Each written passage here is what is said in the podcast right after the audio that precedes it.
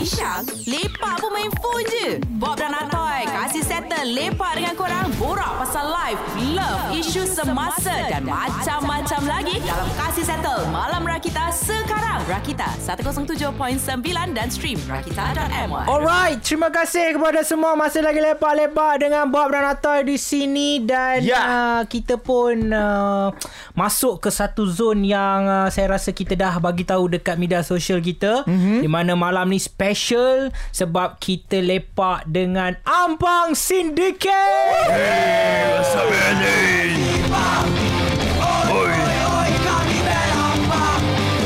Alright. Dan kita hari ni nak bercakap tentang masalah mental. Tapi bukannya diorang bermasalah, tapi mereka membawa kesedaran ataupun maklumat berkenaan dengan kesihatan mental. Ya.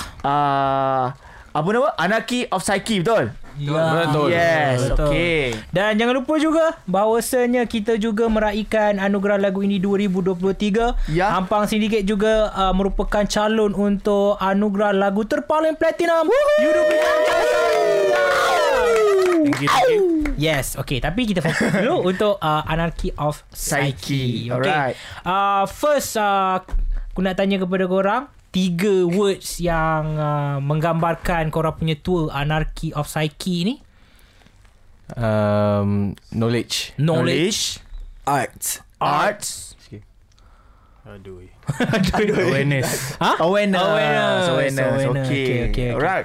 Jadi, so mungkin menjadi sesuatu yang agak bertanda tanya, macam mana sebuah band punk boleh membawa maklumat berkenaan dengan kesihatan mental. Siapa boleh jelaskan bagaimanakah peranan itu dimainkan? Ke mana nak kena cakap?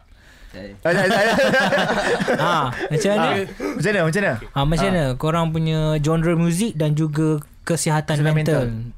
Aku rasa benda ni start sejak awal hari-hari awal Armpunk Syndicate jugalah, sebab kita orang memang awal-awal masa dulu kan nyanyi tentang penyalahgunaan dadah, tentang korupsi. Jadi sentiasa ada isu yang kita nak bawakan kepada masyarakat. So masa aku join Armpunk Syndicate pun, memang dulu sebelum aku main band pun, aku memang harapkan whatever band yang aku main, aku nak band tu bukan hanya main music, tapi juga bawa ketengahkan mesej-mesej penting pada masyarakat.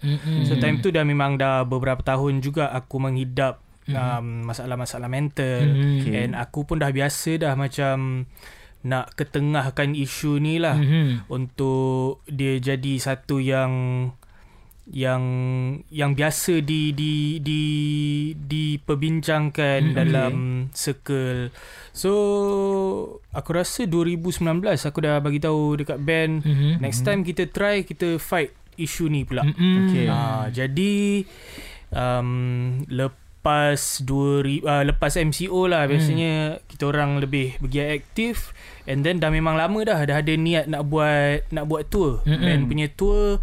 And lepas kita orang bincang sebagai satu band, kita orang fikir why not instead of hanya buat tour gitu je, habis-habis, kita orang nak buat something yang ada long lasting impact. Okay. So at least kita nak juga selain kita main muzik, apa yang kita bawakan dari segi muzik, kita nak juga ada impact dari segi mental health tu kepada pendengar kita, kepada scene, dan juga lebih-lebih lagi pada golongan anak-anak muda lah. So kita orang plan, lepas ni kita orang nak buat tour, kita buat something di mana kita pun sediakan satu platform di mana kita boleh bagi peluang biar orang yang datang tu dapat dapat tahu sumber-sumber atau communicate lah tentang mental health. Alright. So far tour ni sudah sampai berapa lokasi? So far kita baru selesai satu di Ipoh. And Sabtu ni kita akan berada di JB. Alright. And next Sabtu lagi kita akan Pening, and last kita akan closing dekat KL. Alright. Okay. Jadi so, bila kita dah tanya tentang tour, mungkin ada yang tertanya-tanya lagi, apa yang ada dalam Anarchy of Psyche ni sekejap lagi kita akan kongsikan. Kita lainkan dulu. Ini dia Armpunk Syndicate, Satu Bendera. Let's go. Let's go. Malam ni Malam Rakita bersama Armpunk Syndicate. Berbicara tentang Anarchy of Psyche. Ya. Mana yang sebelum ni tertanya-tanya, apa benda tua yang diorang buat ni? Apa pula kaitan dengan kesihatan mental? Apa yang ada guys dalam Anarchy of Psyche? Mungkin korang boleh share kan? Siapa? Man cakap, ini masanya Man. Ini masanya Man. Kamu cip, kamu cip. Tulang belakang lah. Tulang belakang Man, make sure awet dengar Man. Awet kau dengar Man. Okay. Tulang depan. Okay cip. Tulang melulang lah semua ni. Okay, silakan Man. Sila Man. Okay, Biasanya kalau kita buat tour ni, biasanya band akan mempromosikan material diorang lah. Ada diorang punya album baru ke, keluaran yang terbaru ke. Tapi untuk tour ni, selain kita buat show biasa, kita juga adakan sesi ilmiah session lah. Okay. Which is, kita ada sharing daripada pesakit. Kita ada juga exhibition daripada pelukis. Artis-artis yang terlibat pun antaranya yang ada background dengan mental illness lah. Okay. So itu and then yang kita highlight is sharing lah. Kita cuba untuk dapatkan profesional, ahli-ahli profesional untuk sesi petang tu, untuk sesi sharing tu lah. Itu yang lainnya daripada tua-tua yang lain. Alright. So kalau kata ada pameran lukisan tu, yang melukis hasil lukisan tu pun adalah pesakit-pesakit, orang yang ada so orang yang ada background benda-benda tu lah. So kita nak lukisan ataupun artwork yang dia represent dengan penyakit yang dia sedang hadapi lah. Alright. Okay. Untuk Johor ni adalah lokasi kedua before dia di Ipoh. Betul? Mungkin boleh cerita sikit overview korang ataupun secara keseluruhan sambutan di Ipoh hari tu, supaya orang-orang di Johor juga excited. Untuk Anarchy of Psyche ni. Macam mana hari tu punya di Ipoh? Man lagi. So okay, dekat Ipoh, sebenarnya untuk lokasi tour ni, semua kita pilih lokasi ni, lokasi yang Ampang pernah turun sebelum ni. Okay. So kita dah ada crowd yang kita pernah jumpa lah sebelum ni. Dan untuk Ipoh adalah satu permulaan yang baik lah. Dan kita tak expect pun untuk ada sambutan yang dia tak terlalu besar, tapi mencapai daripada apa yang kita jangka lah. Capacity tu. So okey lah untuk Ipoh sebagai opening. Okey, dari segi jualan tiket pun okey. So and then kita mengharapkan next location JB ni pun boleh achieve sama macam apa yang kita dapat dekat Ipoh, dan kalau boleh lagi better lah.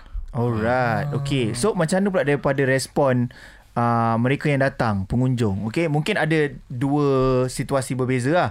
Seorang mungkin ada seorang brother punk ni datang nak tengok show, tiba-tiba ada ceramah mental health pula kan, ada lukisan pula. Dan lagi seorang pula memang nak datang untuk mental health, tiba-tiba ada performance punk pula. Macam mana respon yang korang terima setakat ni?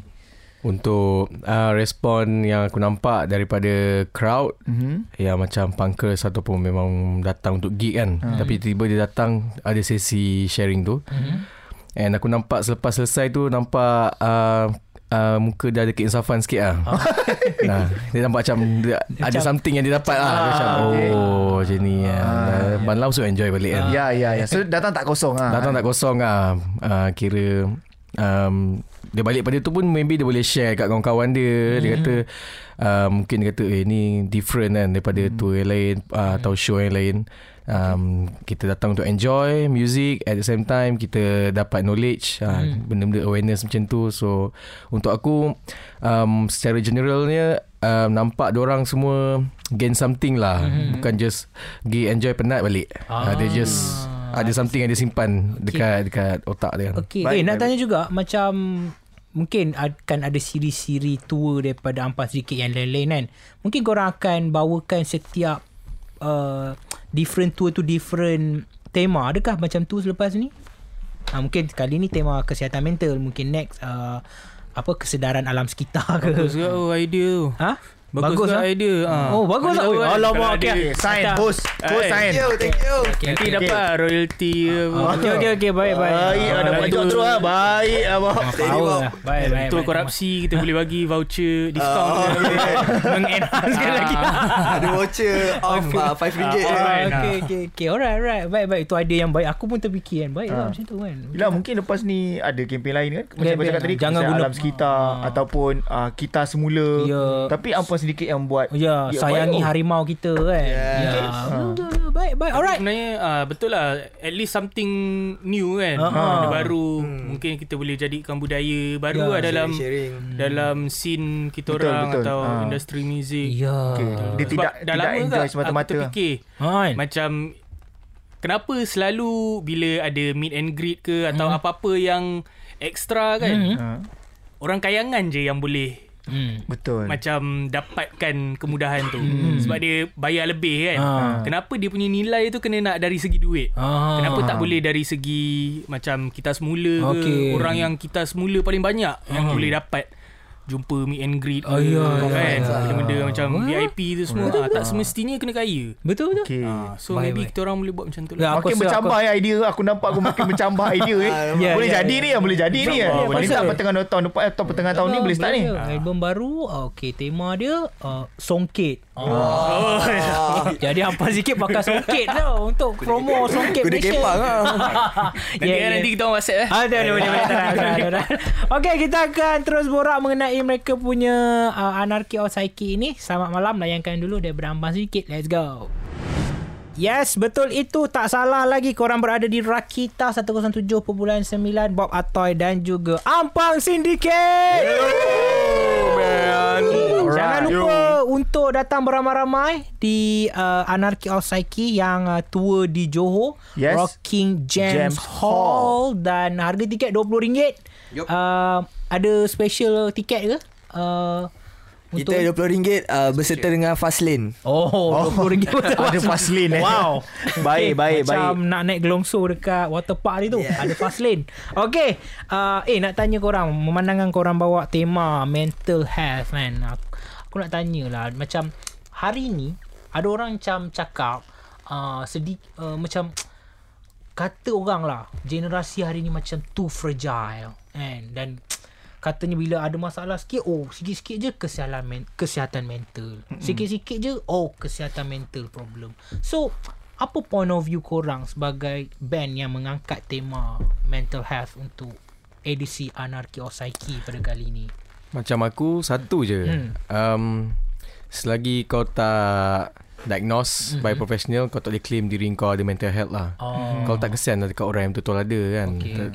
Sebabkan kita perangai kita yang ada masalah apa-apa ke, kita claim diri kita depressed anything. Lepas tu takut orang lain yang tengok tu macam naik menyirap kan. Kau ni benda lah, semua benda kau nak ni. Sedangkan bila ada someone yang betul-betul claim diri dia betul-betul sakit, kita akan kau pun sama je kot macam tu orang kan.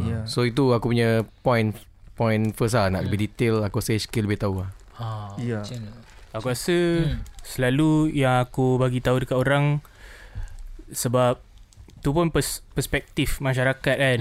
Sebenarnya kalau kita fikir betul-betul pun, boleh je kita nak cakap, kenapa generasi sebelum ni sikit-sikit kencing manis, sikit-sikit darah tinggi kan. Bukan masalah masyarakat, bukan masalah diorang tu, bukan masalah generasi, tapi sebab generasi tu diorang lebih menekankan kes-kes kesihatan macam tu.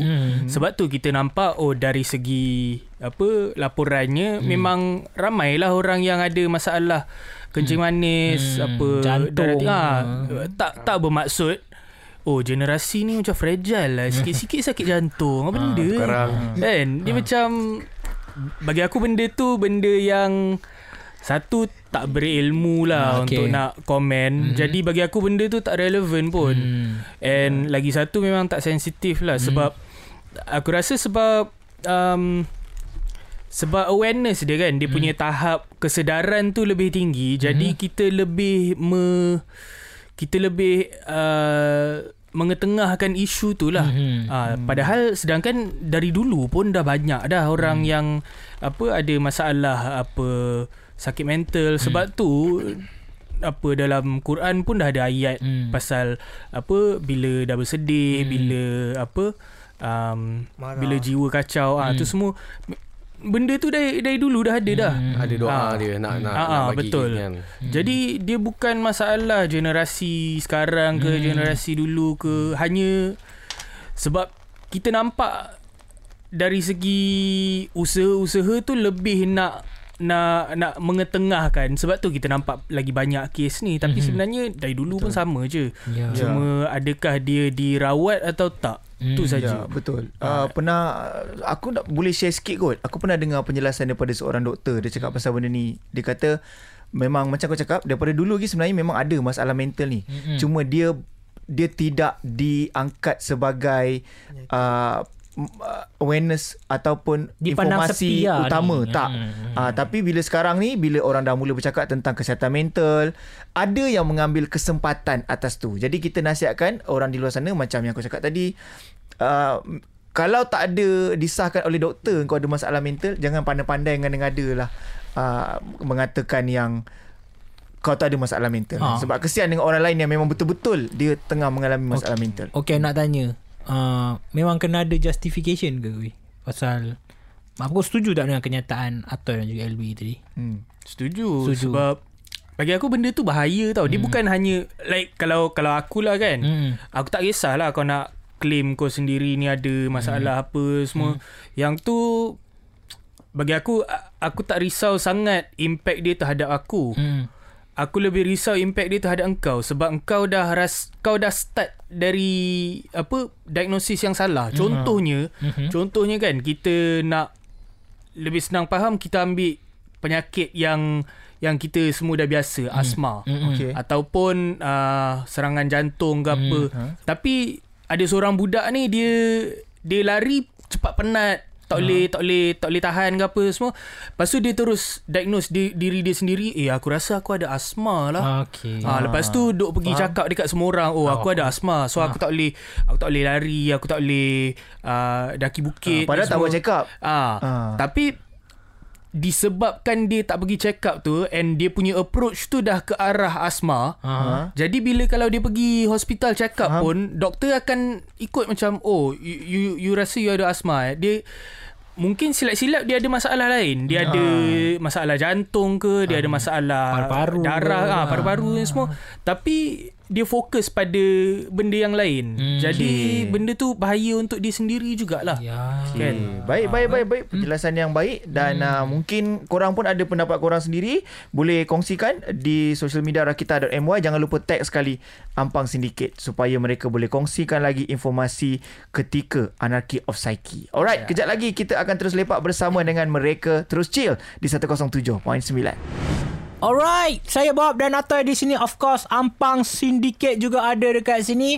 Kami borak-borak mengenai upcoming Anarchy of Psyche yang diadakan di Johor Bahru, Rocking Gems Hall. Kawan-kawan kita kat sana mungkin akan have fun. Betul? Kita ucapkan selamat have fun dengan Armpunk Syndicate. Dan jangan lupa, kesedaran kesihatan mental juga korang kena aware, okay? Nak lagi menarik dengan cerita sebenarnya untuk Anarchy of Psyche ada lagu tema. Serius lah. Okay, mungkin boleh cerita sikit lagu tema ni. Cerita sikit. So lagu tema Anarchy of the Psyche ni, dia lebih kepada menceritakan tentang seorang, dia gambarkan seorang pahlawan lah. Tapi ni bukan cerita pahlawan yang macam Laksmana ke apa, bukan. Ini cerita gladiator, yang jenis gladiator tu. Dia bukan yang jenis bukan. Dia jenis yang macam semua orang pun pernah ada kat titik jatuh macam-macam kan. So inilah titik kau kenal kau tu pahlawan yang jenis macam mana. So betul tak? So dia lebih kepada cerita kebangkitan daripada pahlawan yang duduk kat titik kejatuhan dia tu. Dia kan sebenarnya cerita pasal fighter dengan diri sendiri, something. Baik. Menarik nak gambarkan diri kita sebagai seorang pahlawan. Untuk Armpunk Syndicate, korang bayangkan korang pahlawan yang macam mana? Power Rangers. Youth Fighter. Youth Fighter Youth Fighter. Mungkin Youth Fighter. Okay, dari sudut aku bayangkan, contohlah korang macam samurai ke, korang macam pahlawan Melayu ke, ataupun ke, pahlawan Rom ke. Korang macam mana? Aku MMA. Kosongnya orang. Wow. Aduh. MMA. Okay, teruskan okay, okay. Dia macam lebih geram MMA tu. Tapi kan kalau aku boleh bagi dekat Ampang sedikit, mereka adalah sebenarnya pahlawan Melayu sebenarnya. Kerana sebenarnya aku nampak jati diri tu kan, Malaysian punya benda tu. So aku bagi mereka pahlawan Melayu. Sambal belacan dia tak sambal belacan kan. Sambal belacan tak sambal belacan. Dan kalau lebih exactly, mereka of course lah jebat. Wah, jebat macam tu. Macam aku lain. Kenapa nak kena claim you juga? Kita nak cakap pasal gas ni sekarang. Okay, Bob, kau apa, Bob? Macam aku tak pahlawan sangat. Aku lebih kepada macam bendahara. Bendahara. Okay. Kalau dalam cerita sejarah, dia lebih kurang macam Hanuman lah. Hanuman. Okay, kita layan seterumu. Cerita pasal pahlawan kan, Ampang Syndicate. Jom kita layan kali. Let's go. Alright, terima kasih kepada semua masih lagi lepak dengan Bob Atoy dan juga semestinya Ampang Syndicate. Syndicate Subahat. Dia punya apa? Fan base dia. Okay. So seperti biasa Bob, bila kita ada guest, kita nak buat song review. Yes, betul itu. Di mana kita akan playkan kepada korang 3 lagu. So korang kena review lah lagu korang ke? Kena dengar lah. Aku ada lagu ni. Dia tak semestinya bila review kita cakap lagu ni bagus ke tak bagus. Tapi mungkin daripada telinga korang, mungkin berapa banyak korang minat lagu macam ni. Mungkin aku minat dan jangan lupa rate daripada 5 lah, berapa korang bagi. Okay, jom kita pergi kepada lagu yang pertama.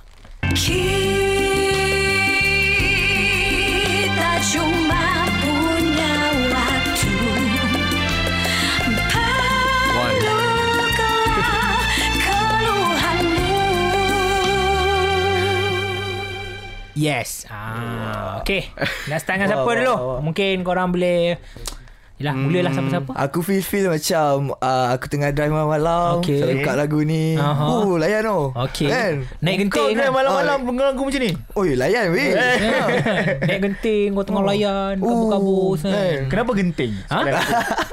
Genting lah. Kenapa genting? Kenapa genting? Genting parking dekat Petron. Okay. Rate. So sikit lah. Takkan dia seorang je kan?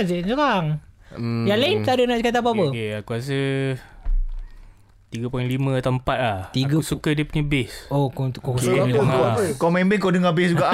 Betul. 3.4 ke 4? Kau ni mana satu? 4. Okay, 4 per berapa ni? 4 per 5. 4 per 5. Okay. Macam LB?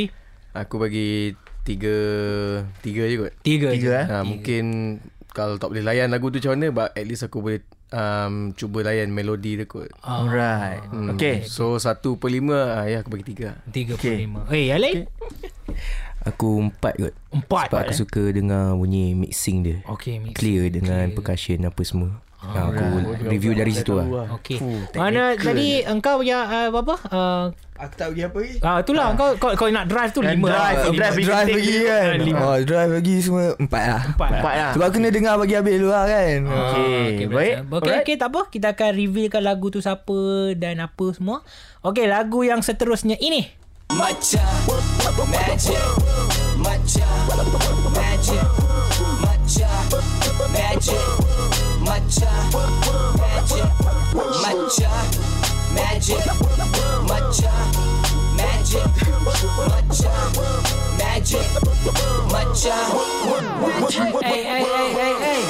There's levels to this thing, Tambi. It's called skills. Let me show you a taste of it. The world famous Clanton's very own DJ Uno. Sound the best. Okay. Siapa nak start? 3.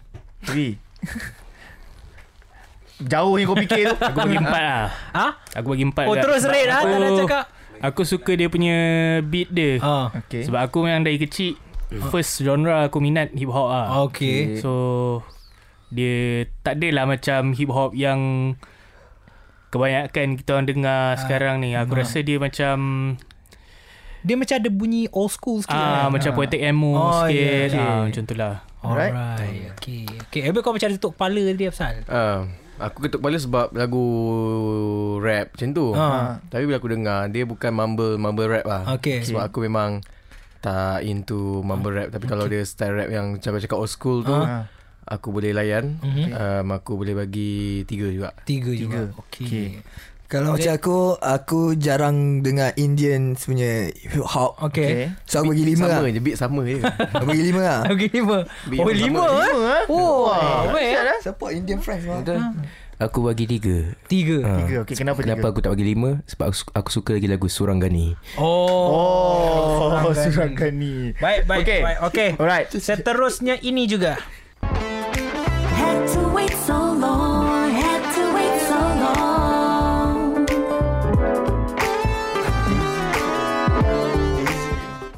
Sikit je lah kita bagi. Headway so lah. Tu show ke lagu bukan iklan eh? Lagu. Bukan iklan. Aku bagi review iklan. Tengah skip dulu. Start lagu Toto kan. Alright, sikit kita bagi. Ulasan dan juga rating yang korang bagi. Aku bagi 2. Sebab memang aku ingat kan iklan. Serius aku tak tipu. Tapi mungkin style music macam tu kan. Aku play kat mana? YouTube ke? Kat YouTube.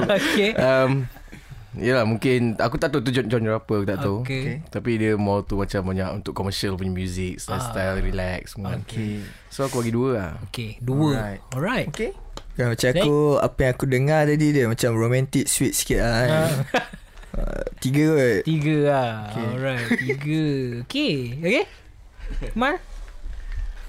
Aku rasa dia sebab aku jarang dengar macam pop radio ke apa.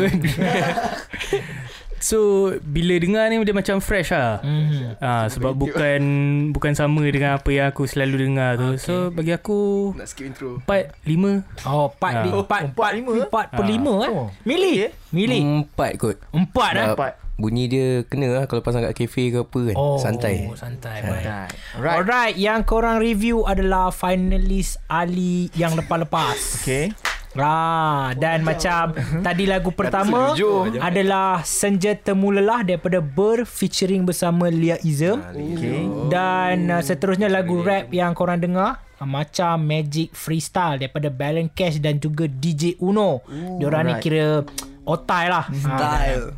Dan seterusnya kita ada Crinkle Cut, Head to Wait So Long. So mereka ni adalah finalis Ali yang lepas. Jadi itulah korang review. Tak tahulah apa jadi kat korang lepas video dia upload. Apa pun kita tak tahu juga apa yang jadi untuk pentas akhir Anugerah Lagu Indie 2023. Ingat undian sudah pun dibuka pada Februari hingga 15 Februari. Dan 30% daripada undian korang dan 70% daripada juri. Dan ni lah Armpunk Syndicate pun mereka bertanding. Betul? Tetapi bukan untuk kategori rock ke apa. Untuk kategori anugerah terpaling platinum, you represent carta indie kita. Juga akan dibuka untuk undian nanti. So stay tune di website anugerahLaguIndie.com.my dan juga di social media rakita.my. Kata-kata akhir dari Armpunk Syndicate. Kejap lagi, layankan dulu. Ini dia lagu yang memanglah membawa mereka jadi calon untuk anugerah lagu terpaling platinum, you represent carta indie kita. Ini dia Noisy Punk. Let's go. Bersama kami sekarang ini Bob Otoy dan juga Armpunk Syndicate. Nampak dibuat-buat tu. Famous last word daripada Armpunk Syndicate. Mungkin nak cakap tentang next location, next venue untuk Anarchy of Psyche dan juga apa-apa saja yang baru daripada korang. Silakan. So kita orang sebelum tu kita nak say thank you untuk Bob Ngatoy sebab jemput kami di Rakita. Kita nak say thank you juga untuk Syndicate Sebahat yang tak putus support kita. Sedar tak sedar dah 5 tahun lebih lah. And kita harap korang boleh datang ramai-ramai pada Sabtu ni di tour DJB and seterusnya Penang dan KL. And juga show-show yang selain pada tour lah. And segala merchandise kami support. Sebab apa yang kita gain daripada korang, kita akan give back kat korang balik. So dia macam tu je, dia punya circle dia kan. And also InsyaAllah selepas kita selesai tour, and kita akan start untuk recording album. And kita akan start untuk record single dululah, yang untuk tema tour ni, Anarchy of the Psyche. And also mungkin nak cerita pasal undi tu. Undi. Ini dia. Okay. So terima kasih pada Syndicate Subahat. Jangan lupa undi kita orang untuk anugerah paling platinum. Terpaling lagu platinum paling. Yelah tu. And then last kali, jangan apa, kalau kepada siapa-siapa pendengar ke atau wakil-wakil dari mana-mana NGO yang mungkin berminat atau nak ingin tahu lebih macam mana nak bekerjasama dengan Armpunk Syndicate dari segi perjuangan mental health ni, kami alu-alukan untuk jumpa lepas show kita orang dekat JB atau di Penang, KL. Tak pun boleh DM kita orang dekat Instagram atau dekat Twitter. Kita orang memang alu-alukan lah, sebab bagi aku ni bukan just satu, ini bukan modal Armpunk Syndicate, ni bukan something yang kita orang nak ride. This apa ni, perjuangan kita bersama lah.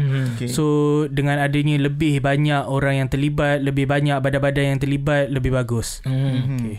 Alright, baiklah. And kita wish good luck kepada perjalanan Armpunk Syndicate, baik Anarchy of the Psyche ataupun apa saja selepas ini.